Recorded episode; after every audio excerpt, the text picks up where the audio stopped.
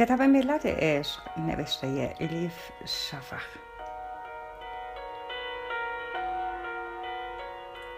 ترجمه ارسلان فسیحی. تراپسیوم انتشارات ققنوس. خانش توسط هوریه کوکلانی.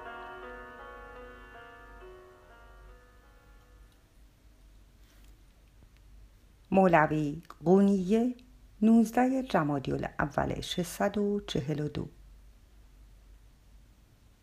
تا جان در بدن دارم روز آشناییم با شمس تبریزی را فراموش نخواهم کرد. آخرین روزهای جمادی اول بود. هوا رو به سردی گذاشته بود. باد هوکشان مژده آمدن پاییز را با همه عظمتش می‌داد.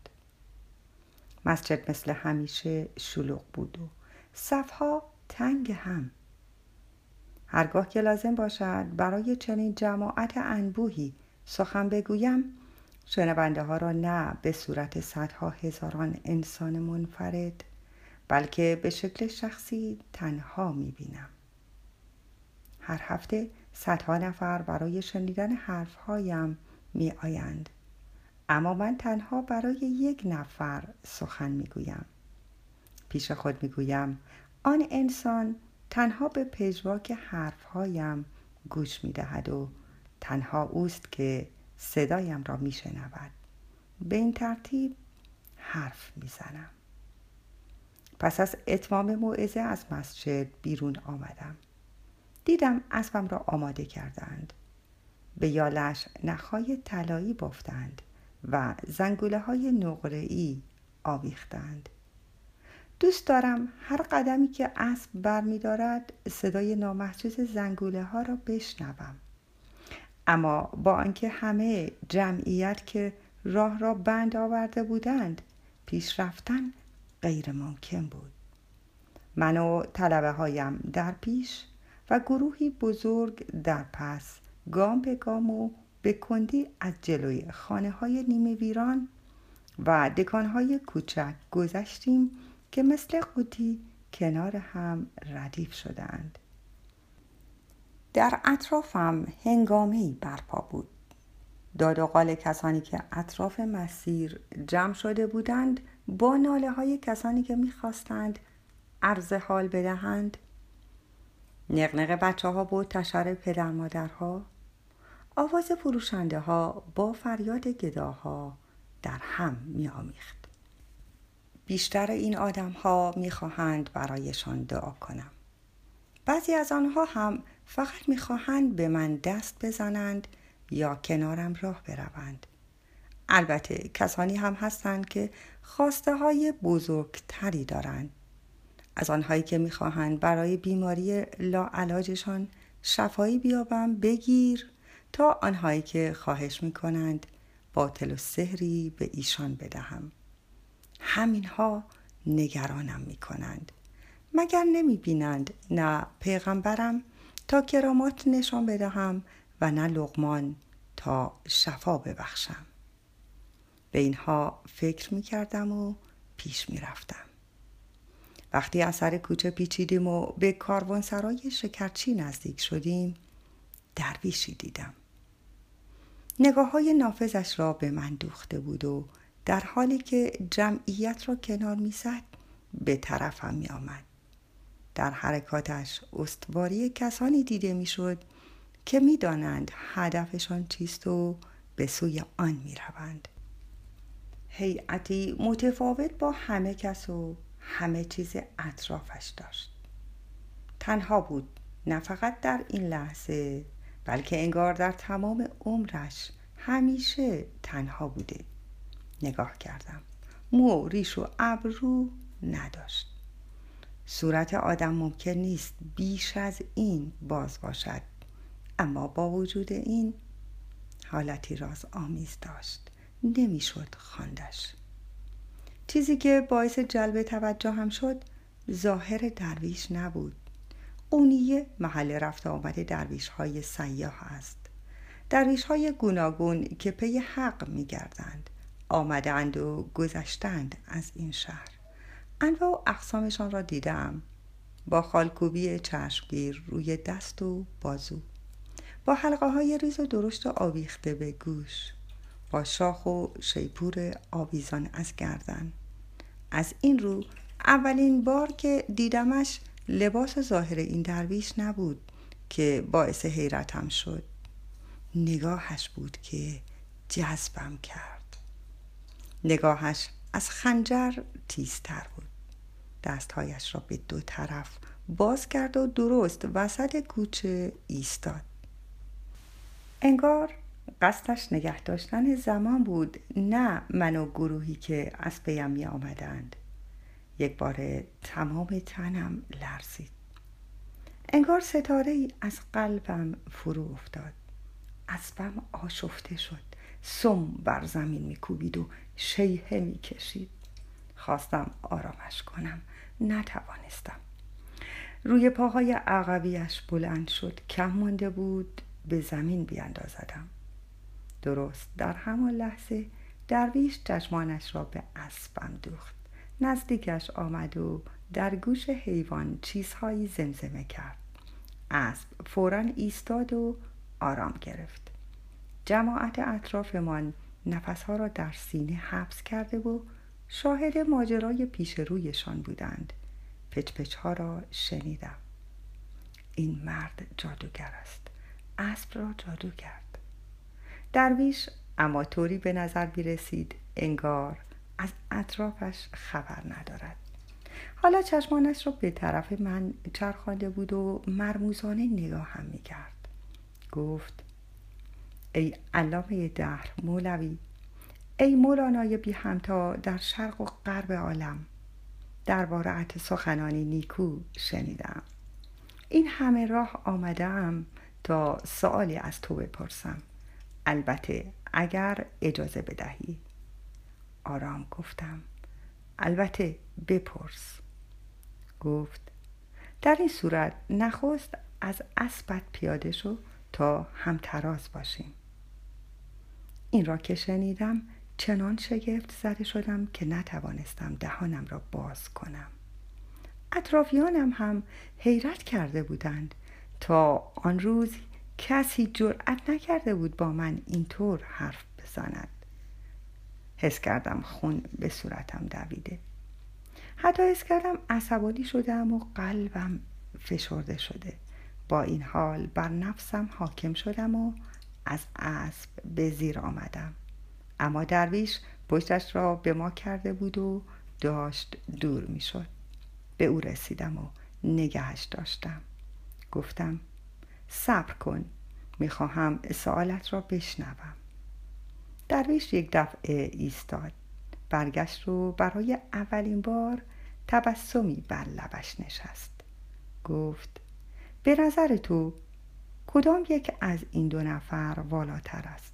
حضرت محمد صلوات الله یا با وزید بستامی؟ با عصبانیت گفتم. این چه سالی است؟ پیغمبر خاتم رسول الله صلی الله علیه و آله سلم را با صوفی یک لاقبا یکی میدانی؟ جمعیتی کنجکاو دور برمان را گرفته بودند. اما درویش انگار به نظاره کنندگان اهمیتی نمی‌داد. بی آنکه لحن صحبتش را عوض کند اضافه کرد. خب خوب فکر کن. مگر حضرت پیامبر اینگونه نفرمودند؟ ای پروردگار تو را ستایش می کنم چندان که شایسته است. نشناختمت. حالان که با وزیر بستامی گفته است. خود را ستایش می کنم مرتبه متعالی است زیرا خدا را در خرقم دارم. یکی خودش را در مقایسه با خدا کوچک می داند و دیگری خدا را در درونش دارد. به نظر تو کدام یک از این دو نفر والاتر است؟ یک بار نفسم بند آمد. آب دهانم را قورت دادم. سوالی که در نظر اول یاوه به نظر می رسید ناگهان معنای دیگری یافته بود. انگار پوششی را برداشتند و چیستانی جذاب هویدا شد. تبسمی گذرا در چهره درویش دیدم. دیگر می‌دانستم مردی که مقابلم ایستاده دیوانه نیست. صادقانه از من چیزی می‌خواست. می‌خواست به سوالی بیندیشم که قبلا به آن نیندیشیده بودم. گفتم منظورت را فهمیدم. این دو کلام را باید با هم مقایسه کنم و میکوشم اثبات کنم با آنکه حرف بستامی به نظر پرمداتر می‌رسد اما حرف حضرت محمد از آن والاتر است. درویش گفت سراپا گوشم. گفتم عشق خدا به دریا میماند. هر انسانی به قدر ذاتش از آن آب بر می دارد.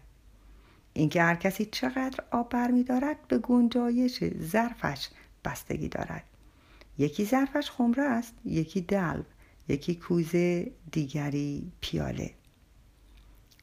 همانطور که من حرف می زدم حالت چهره درویش هم به تدریج عوض می شد کم کم برق دوستانه و لطیفی در چشمانش هویدا شد که خاص کسانی است که پژواک اندیشه های خودشان را در حرف های دیگری میابند ادامه دادم. ظرف بستامی در مقایسه با حضرت رسول کوچک بود. او یک جرعه خورد و سیراب شد. با همان یک جرعه شاد و سرمست شد. چه خوب! در خودش اثری از وجود الهی یافته بود. اما در آن حالت ماندن به معنای ادامه ندادن راه است. حتی در آن مرتبه نیست خدا با نفس یکی نیست. و اما حضرت پیامبر بنده محبوب خداست و ظرفش به این آسانی پر نمی شود. از این روست که خدا در قرآن میفرماید آیا سینهت را برایت نگشوده ایم؟ سینهش که چنین گشوده شده یعنی ظرفش که بزرگ شده تشنگی سیری ناپذیر در درونش حاصل آمده. بیهوده نیست که می‌گوید چندان که شایسته است نشناختمد حالان که دیار البشری خدا را مانند او نشناخته. درویش آرام و با اعتماد به نفس لبخند زد. سرش را خم کرد و سلام داد. بعد به نشانه سپاسگزاری دستش را روی قلبش گذاشت و مدتی در همان حال ماند. دوباره که سر بلند کرد در نور ضعیف خورشید در حال غروب دیدم با علاقه نگاه هم می کند با احترام در مقابلم تعظیم کرد. من هم با احترام در مقابلش تعظیم کردم. نمی‌دانم چه مدت در همان حال ماندیم. آسمان دیگر به سرخی می‌زد. جمعیت در اطرافمان ناآرام بود. در گوشی چیزهایی می‌گفتند و انگار آرامش نداشتند. اتفاقاتی را که بینمان رخ داده بود ابتدا با کنجکاوی سپس با حیرت تعقیب کرده بودند. اما سرانجام حیرت جایش را به واکنش داده بود. چون تا آن هنگام ندیده بودند در برابر کسی سرخم کنم. مریدهایم خوششان نیامده بود از اینکه در مقابل درویشی عادی تعظیم کردم. بگمانم درویش ناخشنودی جماعت را حس کرده بود. چون با صدای شبیه پشپچه گفت بهتر است من دیگر بروم. تو را از اطرافیانت جدا نکنم. نفهمیدم. درد دلی پنهان بود در این حرفش یا تنزی ظریف. اما فورا اعتراض کردم. پشت سرش فریاد زدم. بیست. نرو. بمان. برگشت. با دقت به صورتم نگاه کرد. انگار ابری از چشمانش گذشت. لبهایش را سخت به هم فشرد. انگار می‌خواست چیزی بگوید اما نمی‌توانست. و در آن لحظه در آن سکوت سال اصلی را که درویش از ابتدا از من می‌پرسید سال پنهان و خاموش را شنیدم. پرسید و تو ای خطیب بزرگ ظرف تو چه اندازه است؟ گامی به سوی درویش برداشتم. آنقدر نزدیک شده بودم که می توانستم برق شیدایی چشمهای سیاهش را تشخیص بدهم. یک دفعه دچار حسی غریب شدم. انگار این لحظه را قبلا نیز از سر گذرانده بودم. تازه یک بار نه شاید ده بار شاید چهل بار. تصاویری تکه باره در ذهنم به پرواز در آمد. مردی دراز و لاغر با روبندی به صورت. انگشتانش گور گرفته و میسوزد. در آن لحظه بود که فهمیدم. فهمیدم درویشی که جلوی من ایستاده همان مردی است که در خواب می‌دیدم و کسی جز او نیست. می‌دانستم. می‌دانستم جانم و جانانم را یافتم. زانوانم از شادی لرزید. اما در زندگی هیچگاه چنین شادی حس نکرده بودم. انگار نصفه و نیمه و زخمی بود. حتی هنگام شادی وحشتی عمیق درونم را انباشت.